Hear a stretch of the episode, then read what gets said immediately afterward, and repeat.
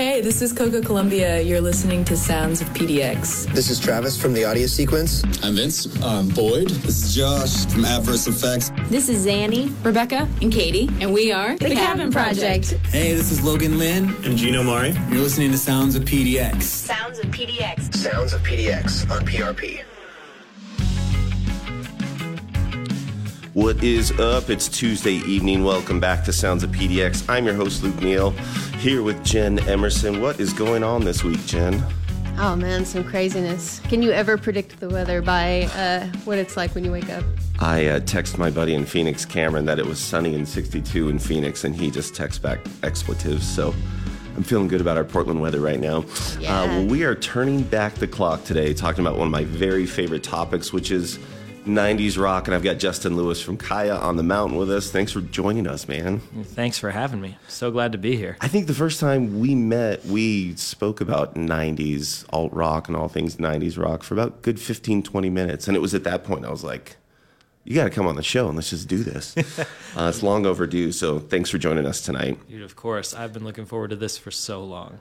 Well, if you are on Facebook or Instagram or Twitter, we put it out there. You can listen to us on prp.fm. If you're in the Portland area, listening to us on 99.1 FM, thanks for dialing in. Uh, we are going to go through a robust playlist with basically what has been coined as the Seattle sound. Very proud that it's from the Pacific Northwest. Um, I think one of the bands that encompasses the all 90s sound is in Chains. And Justin, you brought in the, the song I wanted to start the show with, which was No Excuses why do you think this one uh, inspired you as a kid or, or reflects back to you right now? This song is just a really cool example of what, in my opinion, made Alice in Chains very unique. Like the four big like Seattle bands from the '90s, Nirvana, Pearl Jam, Soundgarden, and Alice in Chains. They all, they all kind of, they were kind of like umbrellaed under grunge, but they all had very, very unique qualities to them. And this song like really shows the cool harmonies that Layne Staley would do with Jerry Cantrell and some of the really cool rhythms that they would do. I love the drums on this track, mm. and Cantrell's guitar solo is it's, oh, it's one of my favorites. Yeah, I, love Jerry Cantrell. A really great and underrated solo career if you haven't uh, dug into his solo project. Uh, but yes, tonight we're talking about all things 90s rock brought to us by the PDX Spotlight playlist. Right now you can see Umbra Skatun in the future. We've got Pretty Gritty Adverse Effects Arrows in Orbit, and we will soon be filming Coco Columbia. Uh, we also have upcoming shows by Vortex Music Magazine, curated by Jen M, and you can catch her show every Friday from 10 to 11 right here on PRP.FM. Is that correct? That is correct. 10 a.m. 10 a.m., yes. Uh, well, good deal. We're going to start things off tonight. Like I said, we have Alice in Chains. No excuses here on Sounds of PDX.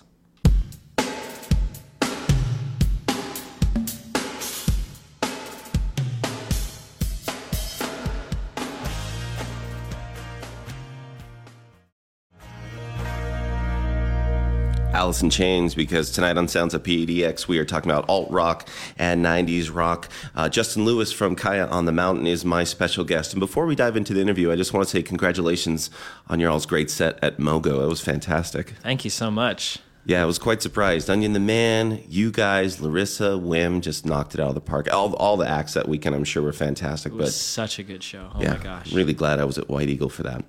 Um, so, Justin, just to give us some perspective, like Jen and I were saying, we were teens in the 90s, and these are kind of visceral tracks for us. so, put us in perspective. When were you born? I was born in uh, um, the early part of 1995. Okay, good deal.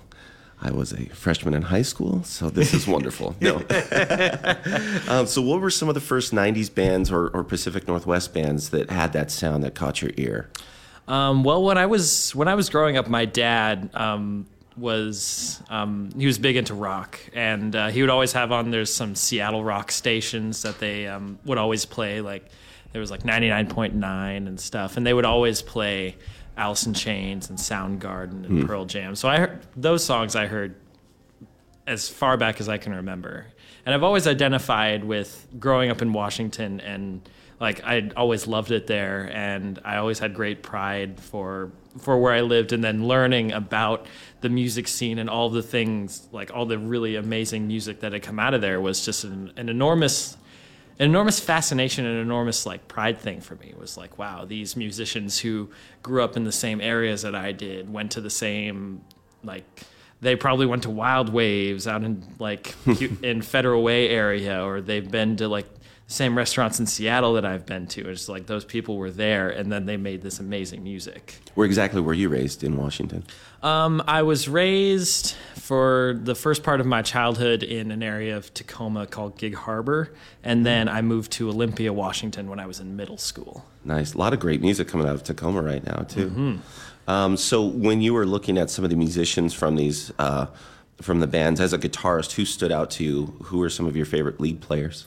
Um, definitely. Um, oh gosh, uh, Jerry Cantrell was a big one. Um, I'm actually a big fan of the things that Chris Walla of Death Cab for Cutie did, especially on the earlier on the earlier records. Some really unique kind of guitar textures on there.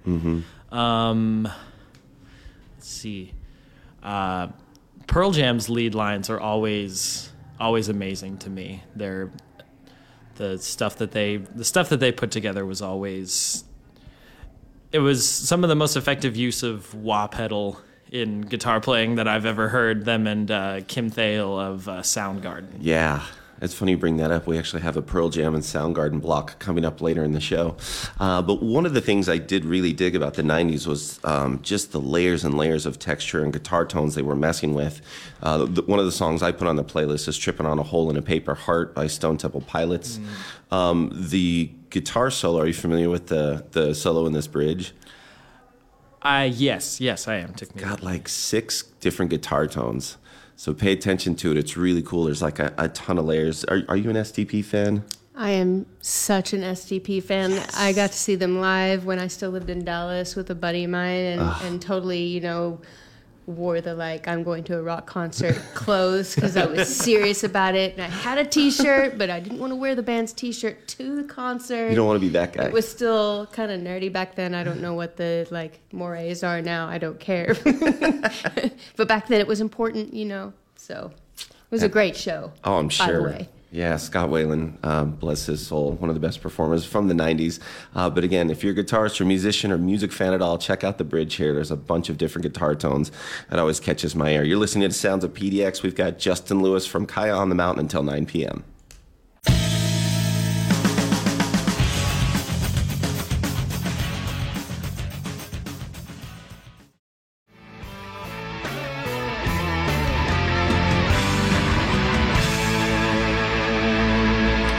is 11 here on Sounds of PDX. Alain Johannes has some of the coolest guitar tones through the 90s. Seriously, um, I've played them on the show a lot. Really underrated bands, um, but the diversity on their records and tone is just so captivating.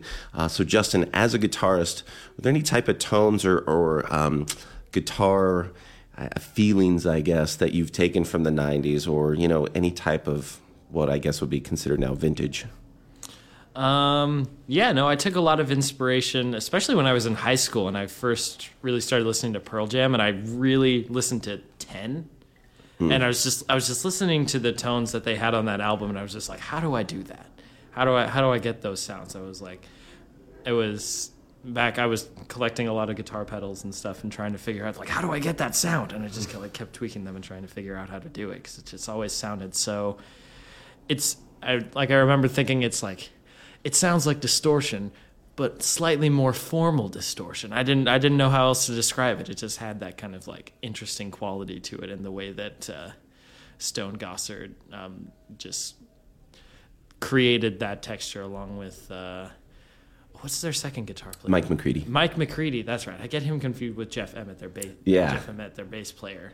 But yeah, those guys are just ridiculous. Ridiculous. And if you haven't done this, um, folks, put on a Pearl Jam record and get the um, balance left and right switch on your device and go hard left and right. And Mike McCready is always on the left hand side with his mostly lead parts. Stone Gossard's on the right, and you can go back and forth. And what they've done deliberately since day one is not only are they playing specifically different things, the tones are very different. You know, if, if Mike's playing a Stratocaster, Stone will be on his Gold Top Les Paul, or he'll be on a Telly, which would then put, you know, Mike on an SG. So they're, they're very deliberate about exactly what you were saying. And it, I think you're talking about, you know, the vintage tone, the formal distortion like you were talking about. It's so interesting because when alt rock came around, it kind of swept away the the wave of '80s rock, which was mm-hmm. very bitey lead tone. So when they came back, I think they were integrating, you know, '80s metal, vintage blues, and punk, and I Yeah. think that's where alternative came from. Yeah, I watched um, a small documentary series about. Uh, I think it was like the history of history of heavy metal, and they actually visited Seattle and talked to Kim Thayil, and uh, I think they talked to Stone Gossard, and they talked to a bunch bunch of those. I think they talked to King Buzzo from the Melvins too. Yeah. and they were just asking them about it, and they're like, "Yeah, we were just trying to get away from like like glam metal," and they like they saw that, and they're like, they're like, "How can we?" It's like, "How can we be?" how can we use our like technical proficiency with a they, they wanted to use their technical proficiency with a punk attitude Yeah. that's what they wanted and that's that to me is like one of the best descriptors of like grunge music was just like they had technical proficiency with punk attitudes There were some records beforehand, before the big wave, you know, like uh, Neil Young's uh, Weld. Um, you know, he's called the grandfather of grunge, and I, or the godfather of grunge. I definitely think that. You know, Soundgarden was ahead of the curve. There was a lot of really Oh, great yeah. bands. Fugazi was another one that was doing exactly that. early mudhoney records like super fuzz big muff 88 Yep. that album is oh, that's one of my favorites Could Yeah. we just go back for a second to Neil Young being the grandfather of grunge? Yeah, the godfather of grunge. There's a couple records he put out with Crazy Horse called um, Weld, and I can't recall the other one right now. But yeah, they're straight up late 80s, early 90s grunge records. Yeah. Um, they're really interesting to listen to. It's by far the heaviest stuff he's ever done. Um, around the time he's doing Rockin' in the Free World, there's a track called Effin' Up. There's like, I mean, the Crazy Horse, they sound like Led Zeppelin on the record. They're really fantastic. I should have brought some in as an example, but I did not. Uh, one Next of- time. One of the things I dig about um, the alt scene as well is it was very anti establishment. And we're going to talk more about that, but I, I got a quote from Thom Yorke, and he said, Karma's important. The idea of something that it karmically exists makes him happy. He said, Karma Police, which is the next song on the PDX Spotlight playlist, said Karma Police is dedicated to everyone who works for a big firm. It's a song against bosses. uh, so I really dig it. If you haven't seen this, this is one of my favorite uh, videos from the 90s. Uh, speaking of the 90s, that's when they played music on television and more than just singles on the radio. That's how I found out about new music because our radio stations in Oklahoma were not all that um, eclectic, uh, we'll say. And um, so cassette singles mhm, and MTV. If I could talk my grandparents, and because they were the only ones with cable, would go up to there and put on the MTV and just hope that there's nobody shaking their booty because that's going to make Papa say, no way. There are no booties in this video. Uh, this is Karma Police from OK Computer, which oddly enough was released 20 years ago today. Really? Uh, yeah, Radiohead here on Sounds of PDX. More with Justin Lewis after this.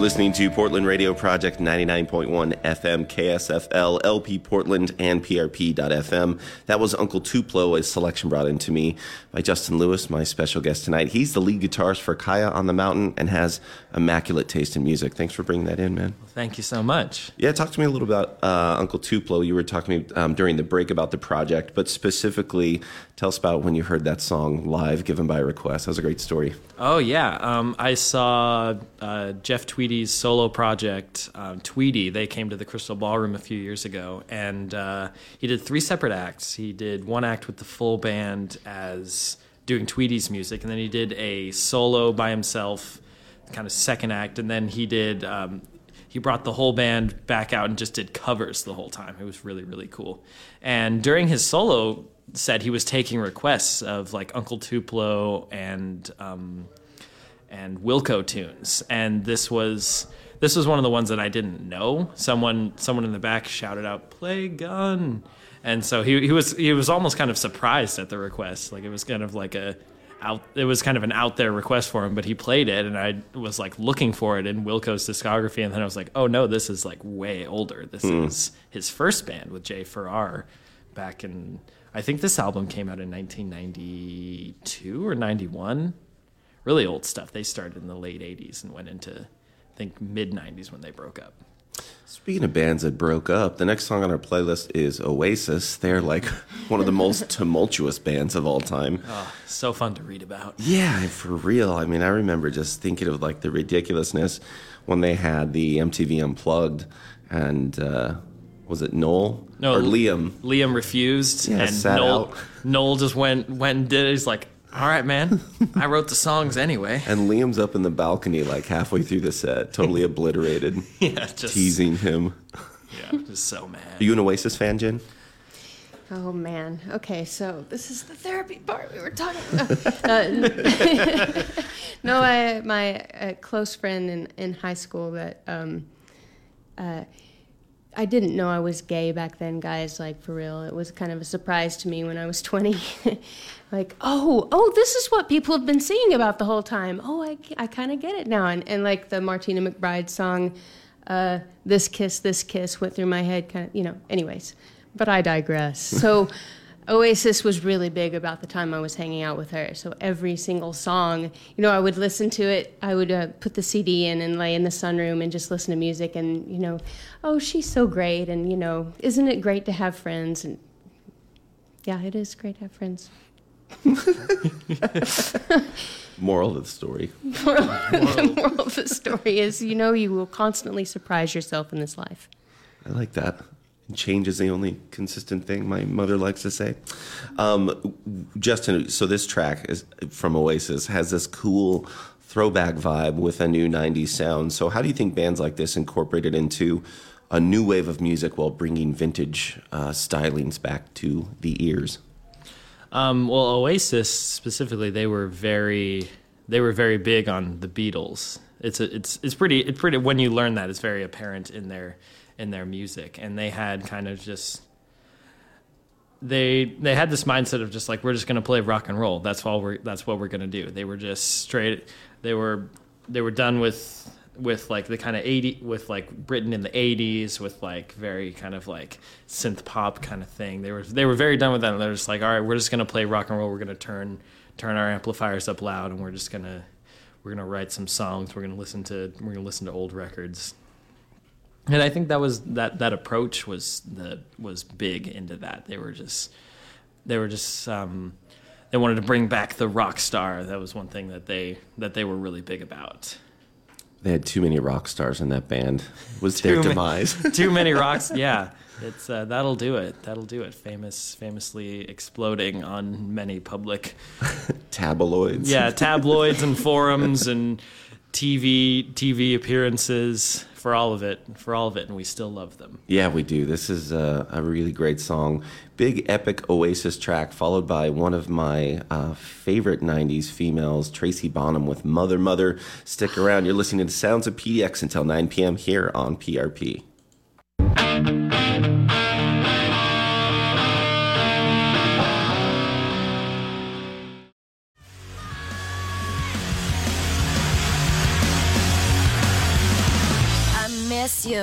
I love you. That is Tracy Bonham here on Sounds of PDX. I had to so rudely interrupt uh, Justin. We were talking about Weird Al and a couple nice stories. I'm going to have you continue that. Uh, Tracy Bonham, were you familiar with, with her music before?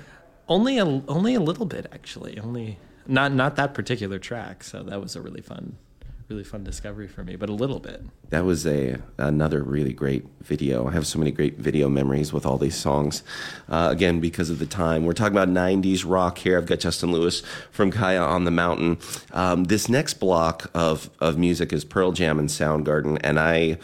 Uh, would fight tooth and nail that I think Pearl Jam is the best band from that era. Some may say Nirvana, um, but Pearl Jam's catalog is huge. For obvious reasons, they've been together longer, but still, even with the bands that didn't have deaths at the time, they're still the only ones out there. In 2005, they were uh, rated the best American rock band by a nationwide USA Today poll. Um, and I just don't think people knew their story as, uh, you know, I, I really dug into them and knew the whole PJ20 story. So figuring out how they came together and just the the way the, the stars aligned for that band to come together, and they're still out there doing great things. I mean, they've had drummer lineup changes, but what great band hasn't? Um, so I want to talk about them specifically, Pearl Jam and, and Soundgarden. What do those bands mean to you? Because you, you've mentioned Stone Gossard a couple times tonight, and again, I think they're one of the standouts for the '90s. Yeah, yeah, they were just one of those.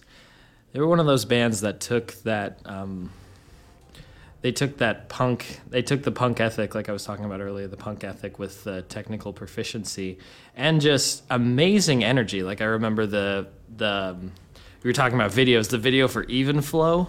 Yeah.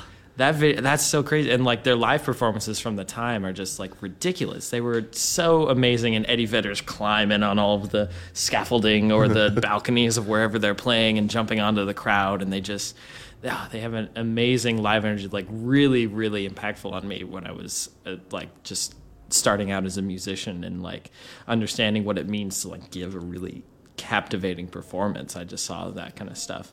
And with Soundgarden, especially, um, the um, I would say Chris Cornell is one of the best rock vocalists that has ever that has ever been out there. My buddy, my buddy Ben Irwin is listening in, he would be very happy with me for saying that. He's a big Chris Cornell fan. Yeah, me too. He's he's on the list twice tonight. Yeah, Yeah, I mean he's he represented the '90s. Yeah, and he he just he he had so many side projects that he did with other people, which was really cool. I love the like kind of the the grunge supergroups that happened, like Temple of the Dog, and uh, I you you can kind of count you can count Audioslave. As Yeah. they're a grunge supergroup, Sure. and um, um, it was the one with Layne Staley and um, Mike McCready. Oh, um, oh my gosh, Mad Season. Mad Season. Yeah. Yeah. that's that's one of the lesser known ones, but one of my real favorites. Yeah. But especially Chris Cornell, his struck me about him from the very beginning is the the dynamics of his vocal range, how low he can go and how high. Like that Temple of the Dog song, Hunger Strike, where he starts out really low and then he's singing the incredibly high parts behind Eddie Vedder and all the choruses and just like, he just like shouts and he can still do that to this day. Yeah. And that's amazing. Just amazing vocals. I'm surprised Cornell's uh, voice isn't trashed. I mean, he just he figured it out. He's effortless live. You know, everyone has good and bad performances, but anytime I've seen him live, he's just stellar. Uh, and one of the stories I wanted to tell about Better Man before we um, play it, which was a pick from Justin, is uh, I I was able to see Eddie Vedder uh, do his ukulele tour a few years back, and he talked about one time he was at school at San Diego and he was driving to see a friend in Tempe, Arizona, which is where the concert was at the time. And he said he broke down in, uh, oh man, I forget the, the name of the city in Arizona, but he, uh, Gila Bend. Uh, so he broke down there and was, had to stay with like the auto shop mechanics family for like three days so he'd get, get enough money and then they could get the car repaired and go. Anyways, he wrote Better Man while he was stuck in Arizona trying to get to his friend for this college party. Um, it's just one of those songs that I think is, is timeless. And he had it in a bunch of other bands. And when he released it on the record, they were mad he didn't share it until then. So this is Pearl Jam here on Sounds of PDX.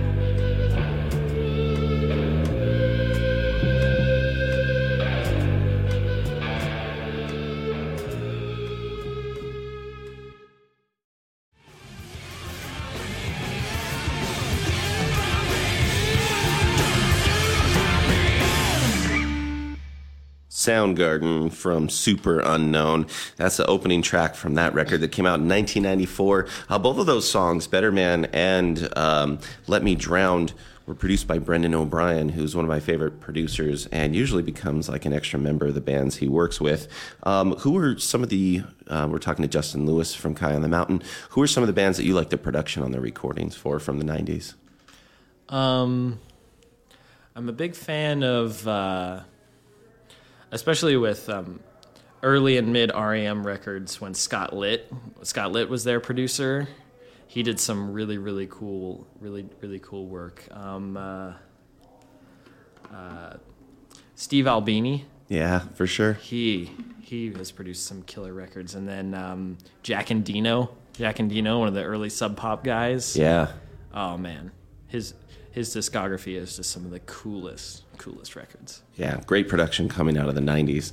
Uh, we right now want to thank a partner of the show, Vortex Music Magazine. We're going to give them a shout out. And then we've got upcoming shows by Vortex Music Magazine curated by Jen M. Support comes from listeners like you and from Vortex Music Magazine, helping the Portland music scene tell its own story, both in print and online. You can find free issues of Vortex in stores or read about the local music scene online at vrtxmag.com. It is that time of the week. We've got shows that you should check out. Jen M, take it away. I will gladly take it away. So, tomorrow night, there are a couple of picks for you. Woman Crush Wednesday, which is host is it hosted weekly on Wednesday by Ashley? It's a monthly showcase. It's a monthly showcase. So the showcase is coming up for um, it's a Women's Month, Women's History Month. Yep. In March, so this is a perfect time to go out and support all of our uh, wonderful uh, female musicians in Portland. It's going to have Haley Johnson on that show and two or three other um, musicians as well. But Ashley Extina will actually be performing at this uh, particular show, and she was just on the show with you, Luke. Yeah, a couple weeks ago. It was, it was really good having her on. We were able to debut her new single, Gone. If you haven't heard it, check it out. I'll be putting up the link tomorrow with her podcast. And that's a Wednesday at Jade Lounge, Woman Crush Wednesday at 7 p.m. Then speaking also of people who have just been on Sounds of PDX, area Arietta Ward, our Ms. Etta, is going to also be performing Wednesday night. She'll be with Pig War at the Goodfoot Lounge at 10 p.m. And then a band I've just kind of become acquainted with, Boy Toy, fun name, fun videos. You should check them out on YouTube. They're playing Thursday at the No at 8 p.m. And a band I really like out of Washington State, Chastity Belt, is playing with a band called Kane Strang at 8 p.m. Friday at one of my favorite venues, Mississippi Studios. Then on Sunday at 9 p.m., the Shivas, which is a local kind of classic rock and roll surfer rock band, they will be playing with The Tamed West, which was one of Nastasia's concert picks from last week's uh, PRP newsletter and on our website. And they're also playing with Death Valley Girls, and that's Sunday, 9 p.m. at the liquor store. Uh, Maggie Rogers, who was just on Fresh Spin with Jen M. She's so I played. good. Oh, totally. I played the track on plus off on uh, Fresh Spins last Friday. She will be at the Doug Fir for an intimate show at 9 p.m. on Monday. And then, of course, we want to announce the Blitzen Trapper show at Portland Center Stage at the Armory. They're one of our big supporters. We're so grateful for them. That show is running through April 30th. Thank you so much, Jen, and thanks to Vortex Music Magazine for hooking us up with the great information. If you're a band or a fan, go to Vortex. You can either submit your shows that are coming up or look for the shows that you'd like to hear. Uh, I'm going to keep it rolling here with the Woman Crush theme. Uh, it's one of the definitive artists for me from the 90s. This is Alanis Morissette, right through you here on Sounds of PDX.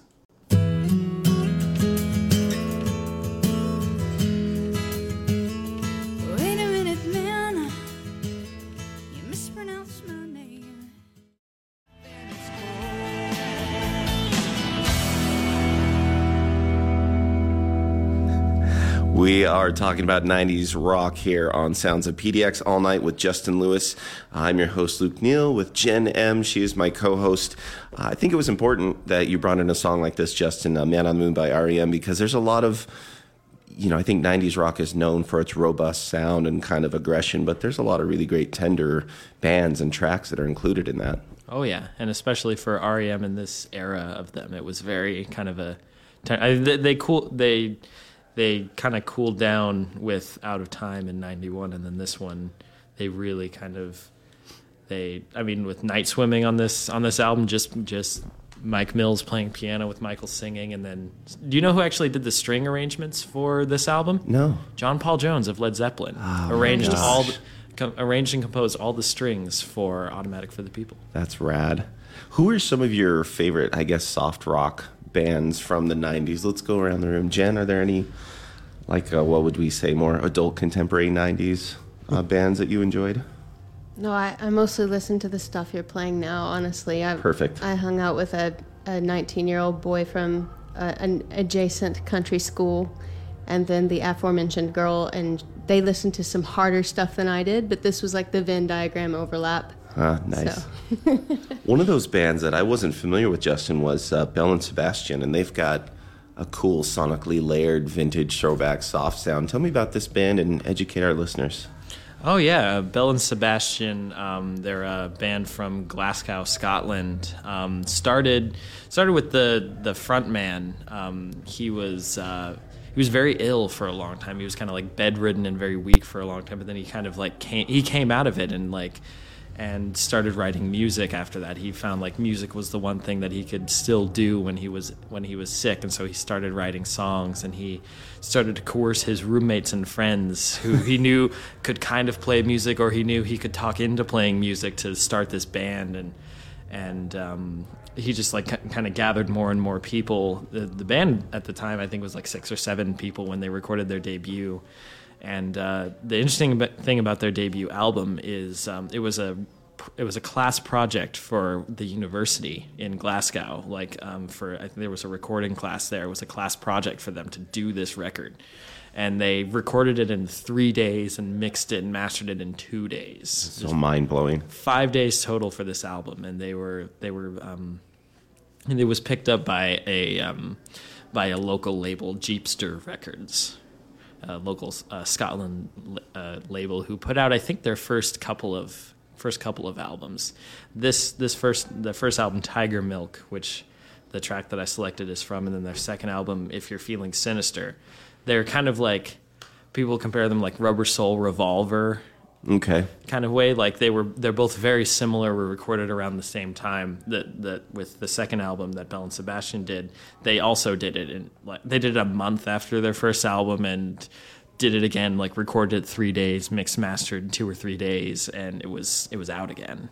That's so they impressive. just, they were just they were all about like we got songs we've got good musicians let's just go in and let's do these. No reason to no reason to not do them. Especially in the day and age where it wasn't really independent music. I mean, it's not like you could self-publish. Yeah. So they were putting out stuff fast. That's incredible. Yeah. I love that story.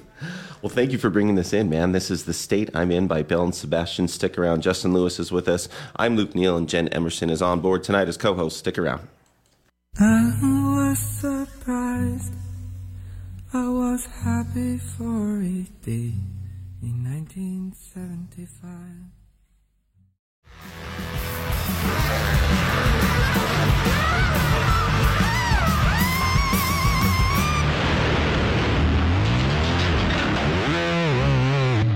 You just enjoyed Thursday by Morphine here on Sounds of PDX. They are a 90s band that I totally, totally dig, and their uh, documentary, Journey of Dreams, was released in 2014 and actually debuted here in Portland. Check them out if you haven't heard them before. I'm with Jen Emerson tonight, and our special guest is Justin Lewis from Kaya on the Mountain. We've had a killer playlist with a bunch of great bands from the 90s, and we're going to move on here. Um, some of the questions I wanted to ask you, we haven't talked about live performances, Justin. Have you seen any of these uh, of your favorite '90s bands live? Hmm. I'm trying to think about that. Even at festivals or. The reason I bring it up is I think they kind of set a standard. There was a lot of uh, stage production at the end of the '80s, and then when these cats came out, they were just known for having great live shows and almost no production. You know, you talked about the Pearl Jam videos earlier in the show, and they were so uh, intent on it being raw that they that's not the audio from the Ten record it's the actual audio from the performance Yeah. and all the pearl jam videos uh, but i think the live uh, presentation of this music is extremely important Oh yeah, yeah. In the '90s, especially, it was kind of. In the '80s, you had a little bit of it too. I heard a lot of stories about kind of the DIY scenes happening, and just an emphasis on playing on playing good shows. And in the '90s, you started to see a little bit more of those. That that same kind of ethic of the DIY show being brought into more into like bigger scenes, bigger bigger spotlight. Like I love watching. Um, uh, REM. I have a bunch of REM DVDs of live performances. I have like a couple from like '84 when they were playing like small theaters and like college gymnasiums, and then I have one from '88 on their Green World tour where they're like packed the the big arena in Atlanta for like three nights, and they and they did that. But it's this they're they have some of the similar elements of their live performances are there. It's still very much the same band, and even though they've reached this national this national level, they had this kind of they they never forgot the what they learned from those from the earlier scenes and from the early the early gigs. Jen, how about you? Any '90s bands shows that stand out to you? Foo Fighters. Okay. When they came with Red Hot Chili Peppers, and we bought the tickets to see Red Hot Chili Peppers, but at this particular performance, for whatever reason, Foo Fighters just brought it harder, and that was kind of how I was introduced to them. And I saw Ani DiFranco, like we were talking about on the break, um, and that was super killer as well. It was kind of hard to catch uh, uh, great shows in Oklahoma. There weren't as many bands coming through there as there was Dallas and it was a while before I was allowed to drive that far. You know. a lot of really good bands um, from the 90s, uh, especially the late 90s. There was a blossoming in Canada and the Toronto area. Bands like Finger Eleven, Big Wreck, and uh, Our Lady Peace. Uh, this is an Our Lady Peace track from a record called Happiness is a Fish You Can't Catch. And it is a definitely like a new age protest song. It's three minutes, 18 seconds long, and I think it sounds perfectly late 90s. Uh, this is One Man Army from Our Lady Peace here on Sounds of PDX.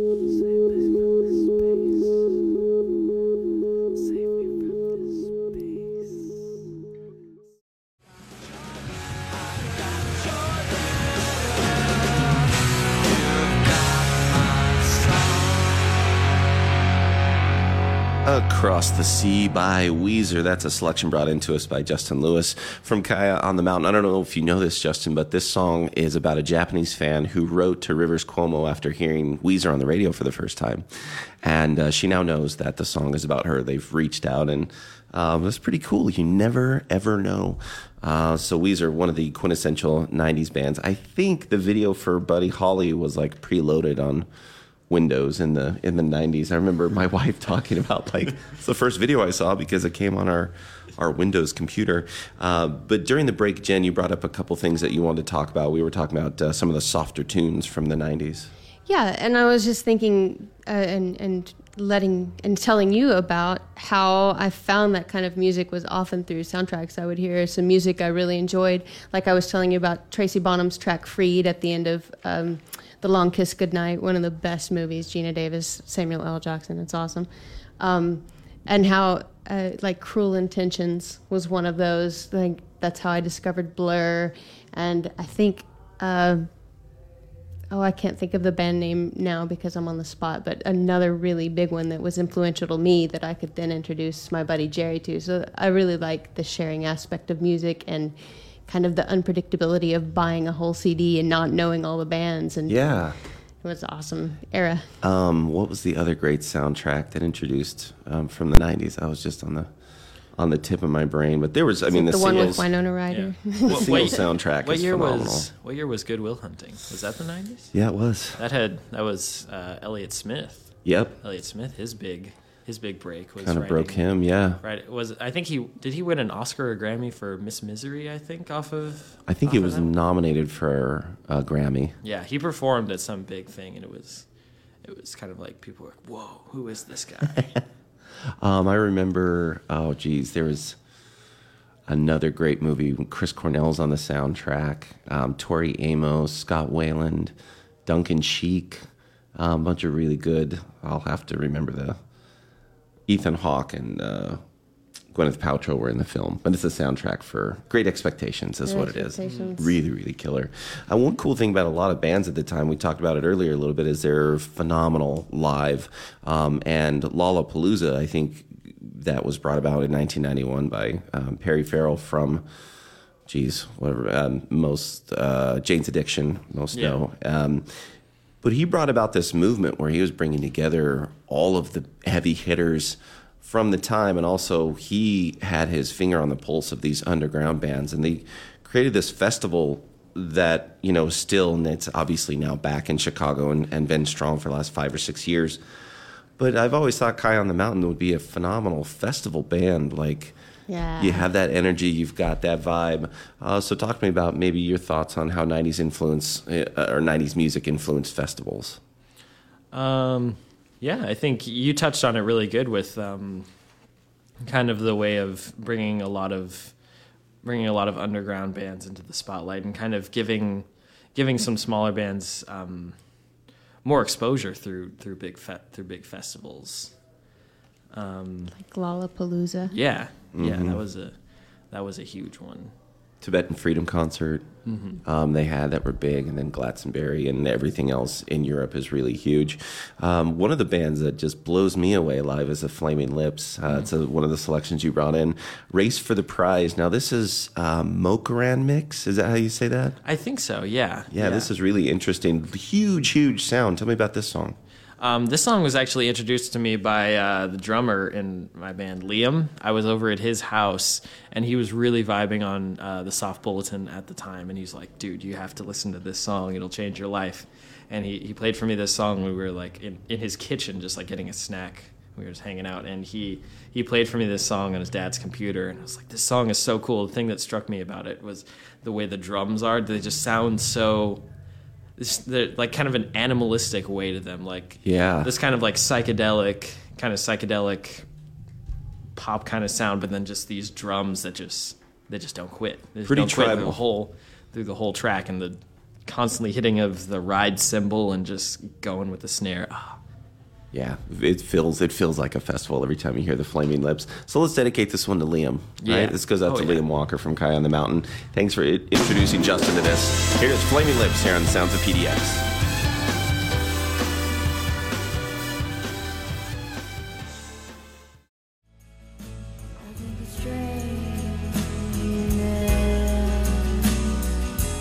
Timeless sounding song. This is Mazzy Star here on Sounds of PDX. We've been listening to a bunch of 90s bands and uh, tunes. That was Justin Lewis's pick. Uh, what a somber, beautiful song. It's been used in a ton of stuff. When's the first time you heard that? Do you recall? Um, I think it's one of those songs that I had when I really paid attention to it the first time. It was like I've heard this song a million times, but then I actually I actually started paying attention to it um, a few years ago, um, especially when I was getting into. I really like uh, modern dream pop music, the kind of like soft ambient guitar music and music like this especially is kind of like this and the cranberries i think is very much kind of like precursor to that kind of thing if you Hmm. listen to the song and you listen to like linger you can hear you can hear beach house in there and you can hear like real estate in there and you can hear um, wild nothing in there you can hear those like modern bands you can see what they were listening to when they were kids it was Yeah. it was these bands and with that kind of soft vibe slide guitar Totally. Yeah, I get that completely.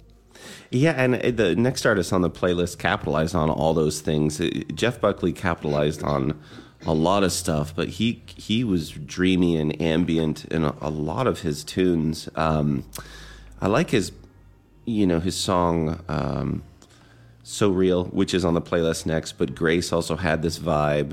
Uh, "Last Goodbye." Um, have you spent much time with Jeff Buckley's LP? I have, yeah. Grace is Grace is an amazing album, like uh, Corpus Christi Carol and uh, oh, what was the one? What was the, one one of the ones you just mentioned? Uh, Last Goodbye. Yeah. Yes. Oh, that song is one of my favorite songs. The Just so- Vanilla Sky soundtrack. Yeah. Have you seen Vanilla Sky? A long time ago, but yeah. Yeah, that's how I found out about Jeff Buckley, actually. Yeah, they got Sigur Rós on that, Bob Dylan, really great soundtrack. And, you know, Jeff is just one of those artists that it, it's such a shame. I mean, he put out one record and died while they were working on the second. And for me, he's just the quintessential, um, like 90s indie meets rock sound. There was so much uh, work that he had left on the planet to do. So I got to play So Real by Jeff Buckley tonight. And also after that, um, Pushing Forward Back by Temple the Dog. Justin and I are going to dig into that band and kind of their uh, lineage and where it led other folks through the 90s. So here it is, one of my favorite vocalists of all time. This is Jeff Buckley, So Real, here on Sounds of PDX.